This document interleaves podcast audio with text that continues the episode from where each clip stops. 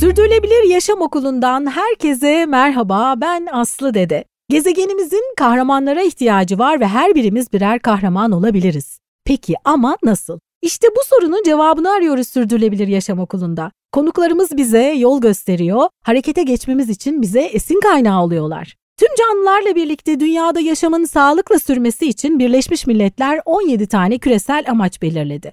Bu amaçlar Sürdürülebilir Yaşam Okulu'nda bize rehberlik ediyor, yolumuzu aydınlatıyor. Bugün yine çok değerli bir konuğum var. Bakalım bugün neler öğreneceğiz? Bugün özellikle eşitsizliklerin azaltılması üzerine, sosyal sürdürülebilirlik üzerine öncelikli olarak konuşacağız. Bugün konuğum Nigar Evgin, Türkiye Spastik Çocuklar Vakfı Serebral Palsi Türkiye Genel Direktörü. Hoş geldiniz Nigar Hanım. Hoş bulduk Aslı Hanım. Efendim özellikle hepsini söylemeye çalıştım. Biraz sonra niye ikisini birden söylediğimi de açıklamasını yapacağız. Tamam. Vakfın e, aslında bir adı var ama bir de e, Serebral Palsi olarak Türkiye olarak geçen bir başka adı daha var. Bunu anlatacaksınız daha sonra. Ama öncelikle benim her konuğuma artık gelenekselleşti bir giriş sorum var. Ben diyorum ki sürdürülebilirlik çok sık kullanılan bir sözcük haline geldi. Şimdi bizim podcast'imizin adı da Sürdürülebilir Yaşam Okulu ve sürdürülebilirlik konuşuyoruz. Size göre, kişisel olarak Nigar Hanım'a göre sürdürülebilirlik ne demek, neyi ifade ediyor? Belki ardından vakıf için sürdürülebilirlik ne demek ondan da söz edebiliriz. Sürdürülebilirlik aslında kaynaklarımızı verimli kullanmak olarak addediyorum en geniş anlamda ve hep şunu düşünüyorum. Benim bir oğlum var 27 yaşında. Onlara güzel bir gelecek bırakmak istiyoruz. O zaman biz de kaynaklarımızı dikkatli şekilde kullanalım ki onlara da güzel bir dünya bırakalım. Benim için sürdürülebilirlik geniş anlamda bunu ifade ediyor. Tabii sivil toplum kuruluşu dediğimiz zaman hep aklımıza sivil toplum kuruluşlarının nasıl ayakta kalacağı, nasıl yaşamlarını sürdürebileceği hep konuşuluyor. Her zaman konuşulan konu. Ve tabii ki e, özellikle e, bizim gibi özel gereksinim çocuklar için çalışan sivil toplum kuruluşlarında e, sürdürülebilirlik niçin önemli? Çünkü amaçlarımızı gerçekleştirmek için önemli. Özel gereksinimli bireylerin hak ettikleri eğitimi, hak ettikleri tedaviyi, hak ettikleri rehabilitasyonu almaları ve toplum yaşamına dahil olmaları açısından çok önemli. Bu bağlamda vakıf olarak sürdürülebilir bir amaç uğruna çalışıyoruz. Siz ne kadar yıldır vakıftasınız? Aslında biraz Türkiye'de vakfın kuruluşundan söz edelim. Tamam. Sonra hani Türkiye Spastik Çocuklar Vakfı diyoruz ve aynı zamanda Serebral Palsi Türkiye'de diyoruz. Hem biraz ondan değinelim. Hem siz ne kadar yıldır, e, uzun yıllardır vakıftasınız. Biraz da ondan söz edelim. Ee, aslında vakfın hikayesi bir dernekle başlıyor. 1972 yılında Profesör Doktor Hıfzı Özcan ailelerle birlikte bir e, dernek kuruyor. Türk Spastik Çocuklar Derneği'ni kuruyor. O dönemde serebral palsi kelimesini çok kullanmak istemiyorlar. Aslında tam Türkçe'ye çevirdiğimiz zaman beyin felci anlamına geliyor. Spastik kelimesi ailelere daha sempatik geliyor. Çünkü serebral palsi aslında bir şemsiye terim ve spastik de onun alt başlıklarından bir tanesi. En sık rastlanan türü kasılma anlamına geliyor. Serebral palsiye kısaca bir tanım da getirmek gerekirse çocukluk çağında en sık rastlanan fiziksel engellik durumu. Fakat birden fazla engellikten bahsediyoruz. Daha doğrusu özel gereksinimden bahsediyoruz diyeyim. Bedensel problemlerin yanı sıra zihinsel süreçlerde bir gecikme, epilepsi, konuşma ile ilgili sorun, e, görme ile ilgili problemler de çocuklarımızda eşlik ediyor. Tamamen beynin ne kadar etkilendiğinle alakalı bir durum. Ve dediğim gibi e, aslında 1972 yılında başlayan bu serüven e, bu sene 51. yılını kutluyor diyeyim. Geçtiğimiz yıl 50. yılımızı kutladık. E, yarım asır, 50 yıl az değil, çok uzun bir süre.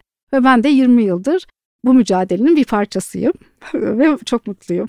Çok güzel. E, kayıda girmeden önce de sohbet ettik sizinle. Yine tekrar edeceğim. İşini severek yapan insanları görmek, doğru yerlerde doğru insanları görmek beni inanılmaz mutlu ediyor. Şimdi kayda girmeden önce biraz ön sohbet yaptık. Nasıl güzel, nasıl coşkuyla, nasıl inanarak evet. anlatıyorsunuz. Ne kadar güzel, ne kadar güzel. Evet, evet çok teşekkür ederim. Tabii biraz da bu girişle birlikte aslında niçin Cerebral Palsy Türkiye e, isminde kullandığımızı e, dinleyicilerimiz anlamış olacak. Bütün dünyada aslında serebral palsi konusunda farkındalık yaratmak için çok ciddi çalışmalar yürütülüyor. Uluslararası bir inisiyatifte de ben de görev alıyorum aynı zamanda. 450 tane sivil toplum kuruluşu tarafından desteklenen bir e, yapı var.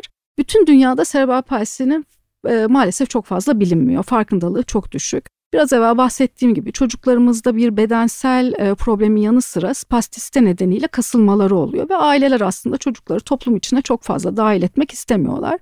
E, ve bununla çok ciddi bir şekilde mücadele etmek gerekiyor. Hep birlikte mücadele ediyoruz bunun için. Ve uluslararası e, platformlarda da e, birçok sivil toplum kuruluşu yıllarca spastik veya bedensel engelli terimlerini kullanmış. 2012 yılından beri bütün dünyada serebral palsiyi anlatmaya çalışıyoruz hep birlikte. Bu nedenle 2018 yılından beri Serebral Palsi Türkiye markasını da Türkiye Spastik Çocuklar Vakfı olan tüzel kişiliğimizin yanında kullanıyoruz. Bunu özellikle bugün burada bahsetmek istedim ve aktarmak istedim. Çünkü herkes soruyor bunu bize. Evet evet ben de özellikle altını çizmek istedim. Evet. Peki Türkiye'de durum nasıl? Yani siz e, vakıf olarak hangi hizmetleri veriyorsunuz? Neler yapıyorsunuz? Ve buradan da tabii e, sürdürülebilirlikle bağlantılı projelerinize geçelim istiyorum. Ama hani biz Türkiye'de durumun ne olduğunu merak ediyoruz ve süreç içerisinde nasıl gelişti? En azından siz son 20 yılına tanık oldunuz ama öncesine dair de bilgileriniz vardır. Evet. Yani kurulduğu günden bugüne Türkiye'de bu durum nasıl gelişti ve vakıf buna nasıl katkı sundu? Şimdi şöyle ilk önce biraz sayılardan bahsedelim. Dünyada 17 milyon serebral palsili birey yaşıyor. Ülkemizde de her yıl 6 bin bebeğe serebral palsi teşhisi konuyor. Oldukça e, yüksek bir rakam. Ve e, aslında çoklu bir e, problemden, e, özel gereksinimden bahsettiğimiz için de hayat boyu rehabilitasyona ihtiyaçları oluyor. 1972 yıllarda tamamen gönüllü bazda başlayan çalışmalar bugün Ataşehir'de e, 35 dönüme yayılmış bir kampüste devam ediyor. E, hep bana soruyorlar sadece e, İstanbul'da mısınız? Sadece Ataşehir'de bir kampüsünüz var? Niye e, Türkiye genelinde başka kampüsleriniz yok? Başka hizmet birimleriniz yok? E, bizim amacımız serebral palsi konusunda bir farkındalık yaratmak, iki uzmanların yetişmesini sağlamak, üç model olmak ülkemize ve bu modellerin Türkiye geneline yaygınlaştırmasını sağlamak. Aslında e, en önemli başlık zannedersem sürdürülebilirlik konusunda bu. Ve Ataşehir'deki merkezimizi biz bir model okul gibi düşünün, bir model birim gibi düşünün o şekilde yapılandırıyoruz. Dünyadaki yeni gelişmeleri çok yoğun bir şekilde takip ediyoruz. Ülkemizde bu konuda çalışan akademisyenlerle işbirliği yapıyoruz. 20 kişiden oluşan, gönüllü olarak bize destek veren akademik kurulumuz var. Hep birlikte serebral palsili çocukların geleceği için ve daha iyi e, bir hayat onlara sunabilmek için neler yapılabilir, ne gelişmeler var onların hepsini aslında Ataşehir'deki merkezimiz için de modelliyoruz. Dört hizmet birimimiz var. iki tane rehabilitasyon merkezimiz, bir aile danışma merkezimiz, üç okuldan oluşan özel eğitim okullarımız var. Türkiye'de tek olan olma özelliğini de taşıyor bu arada bu okulumuz. Ee, ve aynı zamanda da Aile ve Sosyal Hizmetler Bakanlığı'nın işlettiği bir yatılı bakım merkezimiz var. Biz aslında kampüste ben diyorum ki e, yatılı bakım merkezindeki çocuklarımızın evinde bizi e, yaşıyoruz. Onlar bize ev sahipliği yapıyorlar diyorum. E, devlet koruması altına alınmış çocuklarımız da bizlerle birlikte yaşıyor. Tabii ki o da aslında bakanlığa birer model oluşturmuş oluyor. Bebeklik çağından itibaren ileri yaşlara kadar bütün hizmetleri tek çatı altında alabilecekleri bir yapı oluşturduk. Ve bunu da aslında modelleyerek tüm ülkeye yaygınlaşması için biz her zaman kapılarımızı üniversite öğrencilerine, akademisyenlere, araştırma görevlilerine, bu konuda çalışan uzmanlara açıyoruz. Aynı zamanda çeşitli konferanslar ve eğitimler vererek bu konunun Türkiye'ye yaygınlaşması için ve uzun soluklu bir şekilde bir model oluşması için faaliyet gösteriyoruz.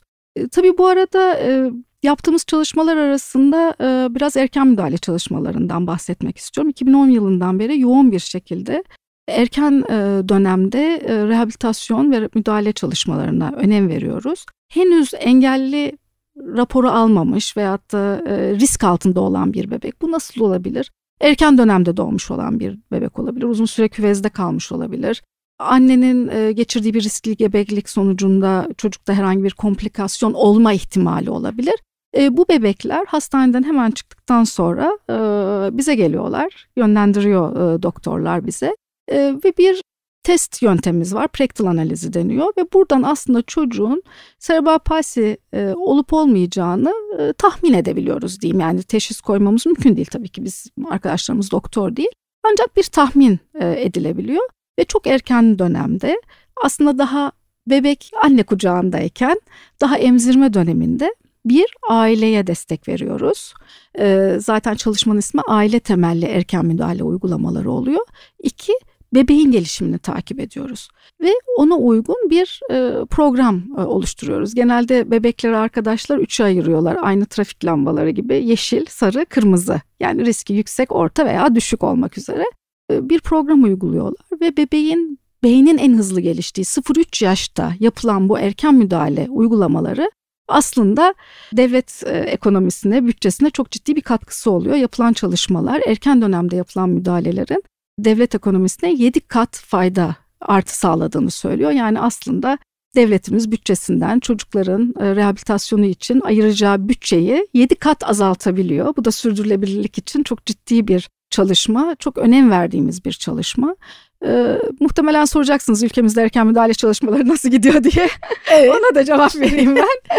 ee, maalesef e, tamamen e, henüz akademisyenlerin e, çabalarıyla yürüyen bir çalışma. Bu konuya baş koymuş, bu konuyu dert edinmiş akademisyenler ve e, bir iki sivil toplum kuruluşunun gündeminde olan bir konu.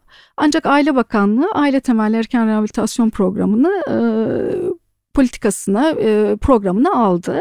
Bu da çok sevindirici e, ve modelleri de incelemeye başladılar. Bu da UNICEF'le birlikte bir çalışma yürütüyorlar. Bu da bizim için ve çok sevindirici çünkü umarım ki yakın bir dönemde tüm bebekler, tüm doğan bebekler erken müdahale programına dahil olabilecek bütün batılı ülkelerde olduğu gibi. Ne güzel. Tabii orada hem hekimlerin bunu fark etmesi, evet. ailenin fark etmesi, evet. kabul etmesi tabii evet. o da önemli. Evet.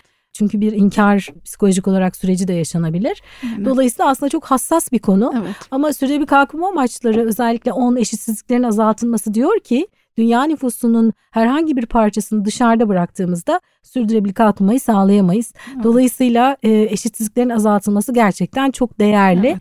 E, erken müdahaleyi yaptık. Peki sonra nasıl destek oluyoruz? Yani hayata dahil olabilmeleri için, çalışabilmeleri için örneğin iş hayatında dahil olabilmeleri için yani onların eşitsizliklerini azaltmak için mümkün olduğu kadar onları eşit kılabilmek için neler yapıyoruz?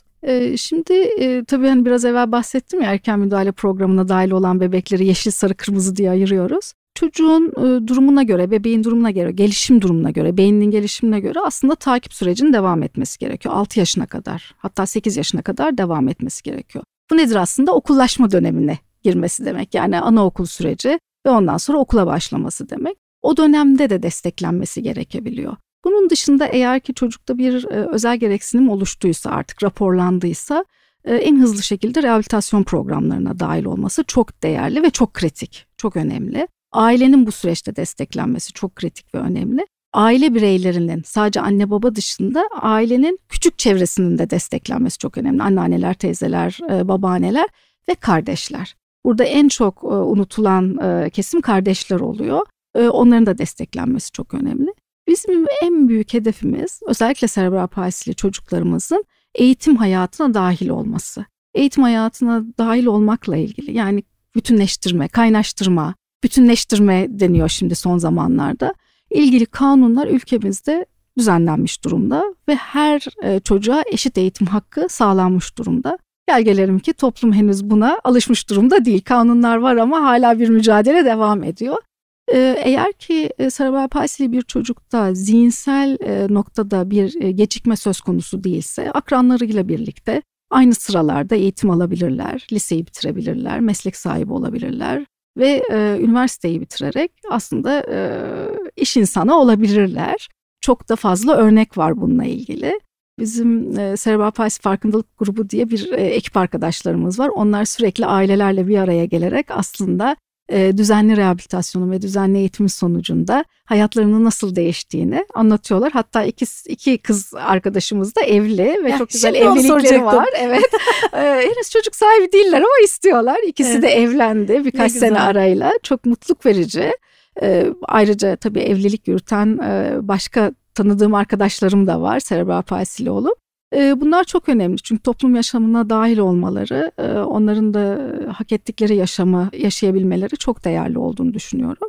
Dediğim gibi rehabilitasyon süreci ve eğitime dahil olma aslında onların toplum yaşamına dahil olması için çok önemli. Peki istihdam edilmeleri için yani iş bulmaları için sizin herhangi bir yardımınız, desteğiniz oluyor mu? Ya da belki işbirliği yaptığınız kurumlar vardır. E, istihdam e, konusunda şöyle ilerliyoruz. Genelde e, bize talepler geliyor, e, yönlendirme gibi talepler geliyor.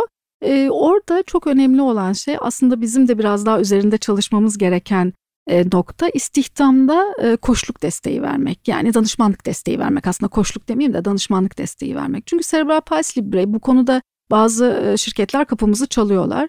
Çünkü serebral palsili bir bireyin e, hem oturduğu alanın yani fiziki alanın ona uygun olarak düzenlenmesi gerekiyor. Yani erişilebilirlik çok ciddi bir konu oluyor iş hayatına başladığı zaman. Hem de bir diğer taraftan da ekip arkadaşlarının bu konuda bilgilendirilmesi çok değerli, önemli oluyor. Mesela konuşma ile ilgili bir sıkıntısı olabilir ama teknolojiyi çok iyi kullanarak yani yardımcı teknolojiyi çok iyi kullanarak iletişim kuruyor olabilir.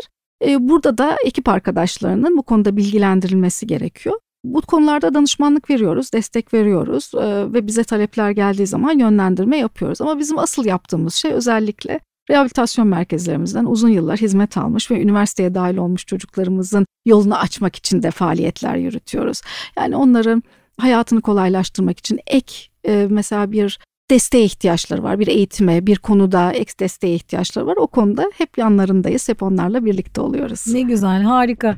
Bu arada kış aylarındayız. Havalar soğudu ve en önemli konulardan biri de ısınmak ve mümkün olduğu kadar ısı kaybını azaltmak. Bu bölümün destekçisi olan ısı camla ilgili bir bilgi vermek istiyorum. Isı cam sistemleri S serisi ısı yalıtımı sağlayarak yakıt masraflarımızı düşürmemizi sağlıyor. Isı kayıplarını %50 azaltıyor. Güneş ısısından en üst düzeyde yararlanmamızı sağlıyor ve bir de ışık geçirgenliğinden de ödün vermeden yapıyor bunu. Isı yalıtımı gelecek için aslında yaptığımız çok akıllı bir yatırım.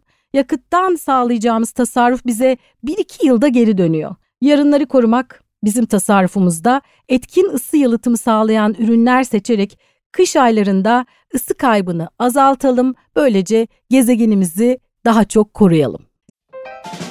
Çevresel etkisi az malzemelerle üretilmiş, eko tasarımlı, geri dönüştürülebilir Tefal Renew serisiyle hem doğaya hem de mutfağına özen göster.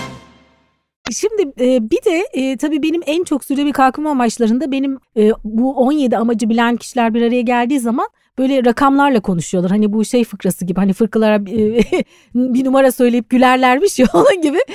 Bu, bu sonuçta e, herkes buna hakim olduğu için böyle 1, 3, 5 falan diye konuşuyoruz genelde bir araya geldiğimizde. Benim en çok sevdiğim sürdürülebilir kalkınma amacı hepsi birbirinden değerli. Aslında birbirini besliyor, birbirini etkiliyor. Aslında hep söylüyoruz Eğitimlerde de söz ediyoruz bunu. Ee, birbirini etkileyen çarklar gibi, dönen çarklar gibi yan yana. Birisi için çalıştığınızda aslında öbürüne de hizmet etmiş oluyorsunuz. Ama herkesin bir favorisi var. Benimki de 17. 17.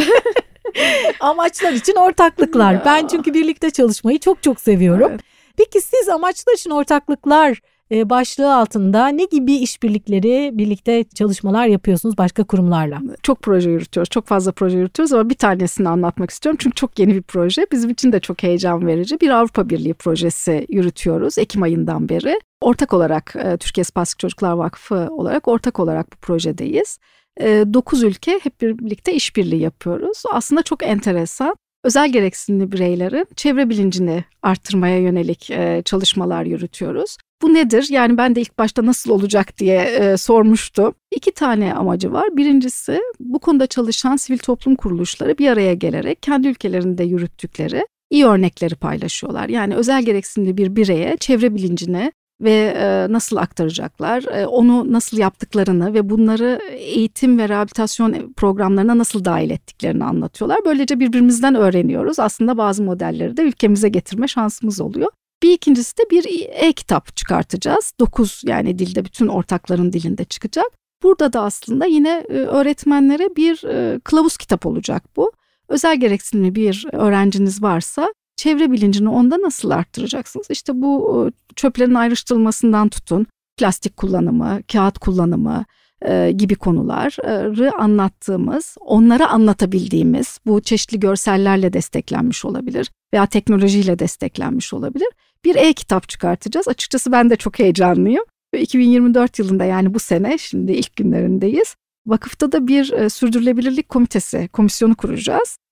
Sadece kendi çalışanlarımız değil aynı zamanda öğrencilerimizin de sürdürülebilirlik, çevre bilinci konusunda tabii çevre konusu bizim şu an Avrupa Birliği projesinde yürüttüğümüz konu çevre bilinci konusunda yapacağımız çalışmalar için ekip arkadaşlarımız çeşitli projeler geliştirecekler. Aslında yurt dışında gördükleri örnekleri vakfımıza taşıyacaklar.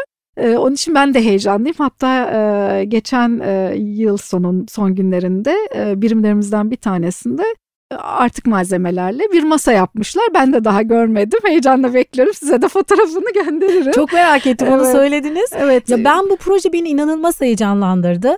E, siz zaten aslında vakıf olarak sosyal sürdürülebilirlik için çalışıyorsunuz Evet, yani. evet. Zaten aslında misyonunuz, temel Evet. amacınız o. Evet. E, bu çalışmada beni çok heyecanlandırdı. Çok da merakla bekliyorum. E, biz de biliyorsunuz sosyal sorumluluk projeleri kurguluyoruz, dahil oluyoruz. İşte etik odaklı projeler geliştiriyoruz. O kadar merakla bekliyorum ki çünkü mutlaka onu ben kafamda böyle bir yere koydum. Bir sosyal sorumluluk çalışmasında olacak o mutlaka.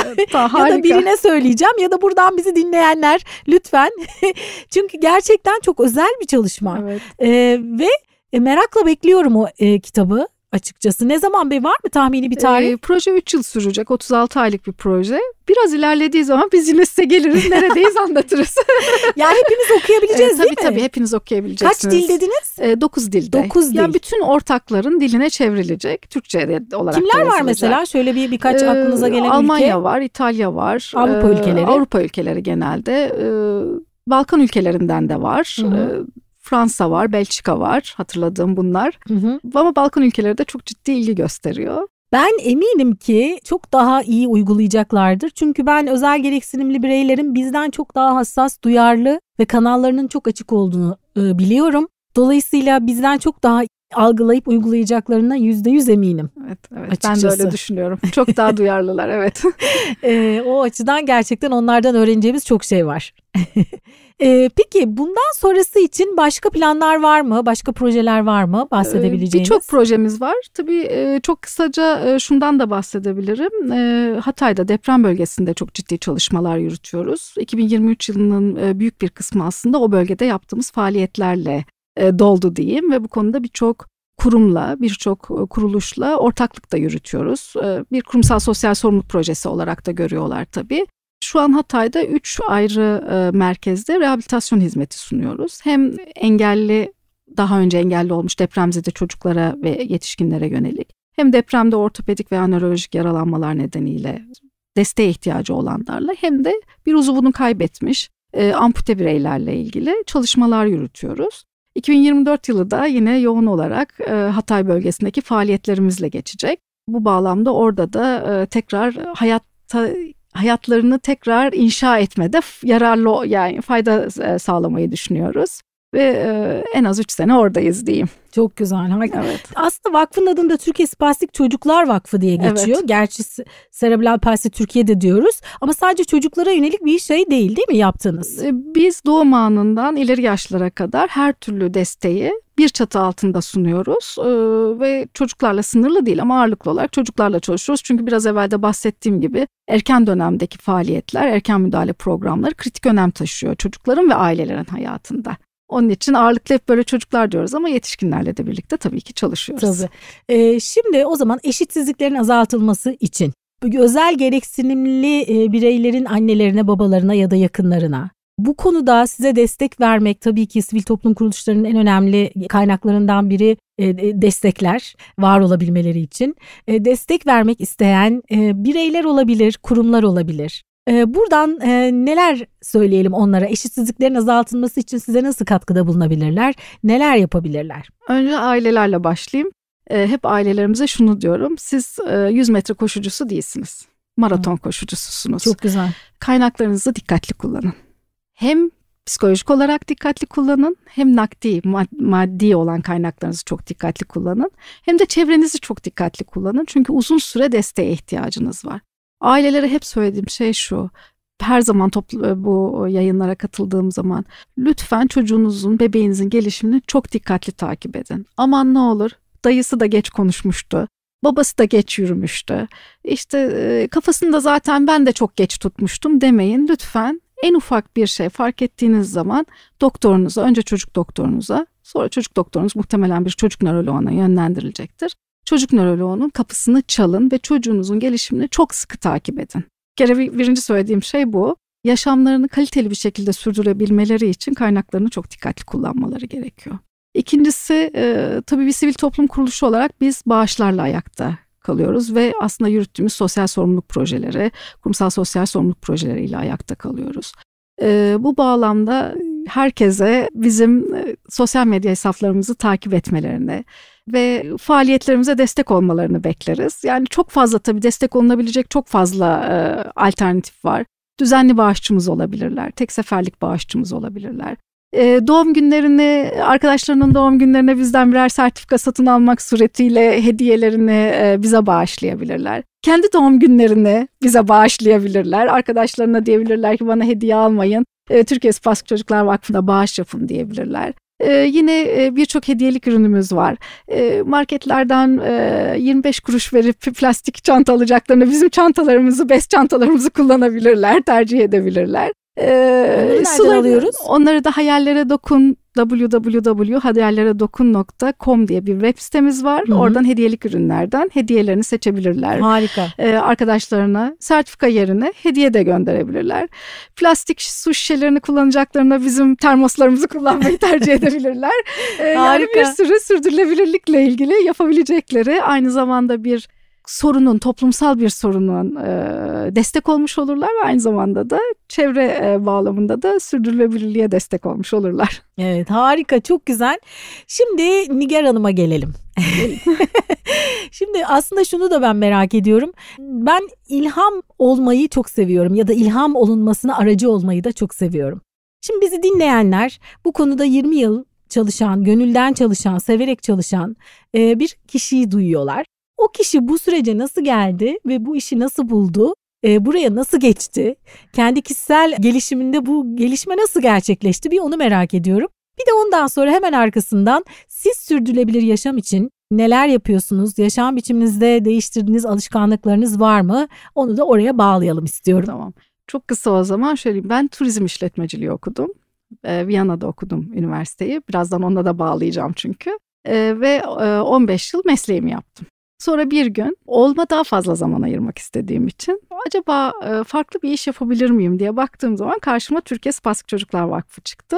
Ve orada ilk önce vakıf müdürü olarak çalışmaya başladım Şubat 2003'te. Bunu tamamladım diyorum 21. yıla giriyorum. Çok enteresan da bir hikayesi var bu durumun.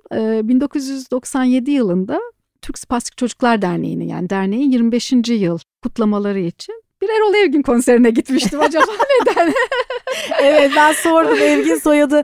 Aslında bir espri yapmıştım ama gerçek çıktı. Evet. Çocukluk aşkım Erol Evgin'in yeğeni karşınızda. evet e, ve Erol Evgin konserine gitmiştim. Çünkü derneği desteklemek istemiştik ve o zaman orada demiştim ki ya Spastik Çocuklar Derneği mi? Spastik çocuk nasıl bir şey acaba demiştim. Tabii o zaman böyle internette çok az. Çok araştırmıştım, öğrenmeye çalışmıştım, amcama sormuştum. Hiç tahmin etmezdim ki 6 yıl sonra yolum Türkiye Spastik Çocuklar Vakfı'yla kesişecek ve ben burada çalışmaya başlayacağım. Benim için aslında dönüm noktası 97 yılında ilk o konsere gitmek oldu. Bir farkındalık yaratılmış oldu aslında. Fark etmiş oldum bu çocukları ve 20 senedir de burada büyük bir keyifle çalışıyorum. E, sürdürülebilirlik deyince e, ben ne yapıyorum? Biraz evvel söyledim buraya bağlayacağım diye. 88 yılında e, ben Viyana'da üniversiteden mezun oldum ve o dönemde e, oturduğumuz apartmanda e, kağıt ve pil ayırırdık biz. Yani diğer çöpler ayrılır. Bu kadar çok ayrışma yoktu. Kağıtları ve pilleri ayırırdık 35 yıl evvel. Ülkeme geldiğim zaman çok şaşırmıştım ve uzun bir zaman o kağıtları ne yapacağımı şaşırmıştım. Kağıtları ayırmaya alışmışım ama kağıtlar nereye gidecek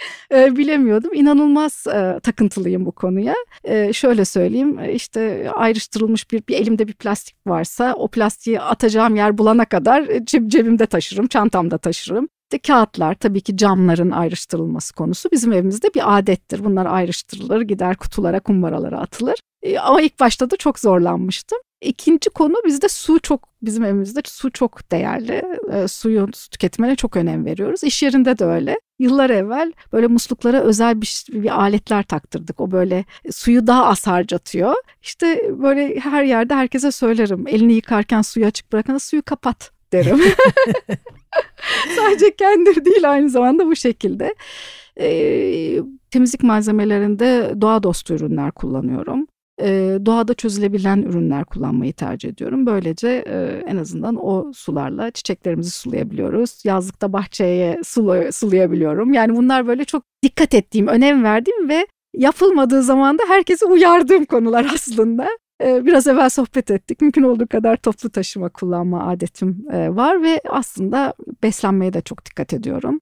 Ve yerel üreticileri destekliyorum mümkün olduğu kadar. Çok seyahat ediyorum. Seyahat ettiğim zaman o bölgedeki yerel üreticilere, küçük esnaflara gidip ürünlerini almayı tercih ediyorum. Kartlarını alıyorum. Ondan sonra takip edip onların ürünlerini sürekli sipariş ediyorum. Eve sürekli kargo gelir bizde. ya da iş yerinde de öyle. Nigar Hanım sipariş ederken bize de etsenize sipariş derler. İşte kuru fasulye şuradan, bilmem ne öbür taraftan, tereyağı şuradan şeklinde. Bu konuya da oldukça dikkat ediyorum. Hatta Covid dönemine kadar e, Marmara bölgesinin Bursa'nın, Yalova'nın dışından bir orta yaşlı hanımefendi vardı. O kendisi kendi bahçesinde üretim yapar. Haftada bir de İstanbul'a arabasına gelir. İşte organik pazarlara dolaşır. Bir de böyle bazı müşterileri var. Gelir sabah telefon açar geldim ben Nigar Hanım diye aşağıya ineriz. Onun o e, tarladan topladığı taze ürünleri satın almayı e, Covid döneminden sonra tercih ederiz. Covid döneminden sonra maalesef hanımefendi İstanbul'a gelmemeye başladı.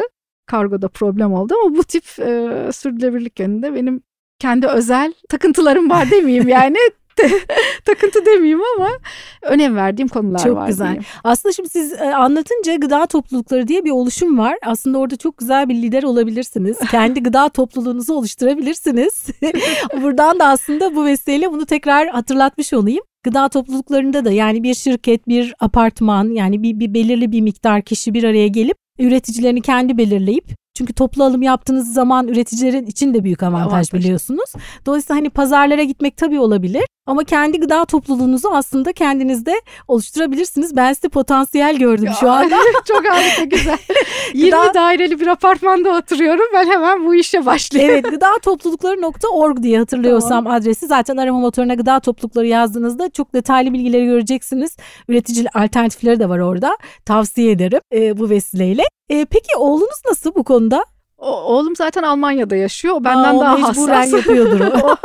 mecburen demeyelim de içselleştirmiştir, içselleştirmiş durumda e, ve sürekli beni uyarıyor böyle e, özellikle. Anne dikkat et onu oraya koymayacaksın. Bunu biliyorum oğlum onu oraya koymayacağım. Bunu buraya koyacağım tamam Çünkü orada zaten ceza hani e, Cezası çöp konusu var. özellikle. Evet, evet, evet yani evet. artık onlar onu bir yaşam biçimi haline getirmişler. Evet, evet. Umarım bizde de olacak. İnşallah umarım umarım. Biz tabii sürdürülebilir yaşam kültürü oluşması için hepimiz çalışıyoruz hem sosyal hem çevresel ekonomik sürdürülebilirliğin sağlanması için. E, dolayısıyla yolumuz uzun. Yapılacak çok şey var. Çocuklar, gençler, özel gereksinimli bireyler, e, kurum çalışanları, üniversitelerde öğrenciler hep birlikte çalışıyoruz ve iyi işler de yapılıyor. Bunları da görüyoruz. E, eklemek istediğiniz bir şey var mı? Ben bizi davet ettiğiniz için çok teşekkür ederim. 2024 yılının ilk günlerinde böyle bir yayına katılmak beni çok mutlu etti. Ve bizi dinleyen herkese e, vakfımızın web sitesini, sosyal medya hesaplarını takip etmesini e, ederlerse çok mutlu olurum. Onu söylemek isteyeceğim. Ben de çok teşekkür ederim geldiğiniz için. Sizin sayenizde çok güzel şeyler öğrendim, yeni bilgiler edindim ve işini çok severek yapan, gönülden yapan bir insan daha gördüm. Bu da benim umudumu besliyor. o yüzden ben bu programları, bu podcastleri yapmayı biraz ondan da seviyorum. Çünkü umudumu besliyor bu programlar. Böyle cesur insanlar, e, çalışkan insanlar görünce çok mutlu oluyorum. Ben de sizle tanıştığıma çok mutlu oldum. Çok keyifli bir sohbetti. Gülen yüzünüz hiç eksik olmasın. Ay, teşekkür ederim sağ olun. Bir podcast'in sonuna daha geldik. Bugün Türkiye Spastik Çocuklar Vakfı Serebral Palsi Türkiye Genel Direktörü Nigar Evgin konuğumuz oldu. Ee, bize nasıl ulaşabilirsiniz? Sosyal medyadan Sürdürülebilir Yaşam Okulu yazarak ya da sürdürülebiliryaşamokulu.com adresinden bize ulaşmanız mümkün. Ben Aslı Dede bir sonraki bölümde buluşmak üzere demeden önce başta ne söylemiştik? Tüm canlılarla birlikte dünyada yaşamın sağlıkla sürmesi için gezegenimizin kahramanlara ihtiyacı var ve o kahraman sen olabilirsin. Harekete geç.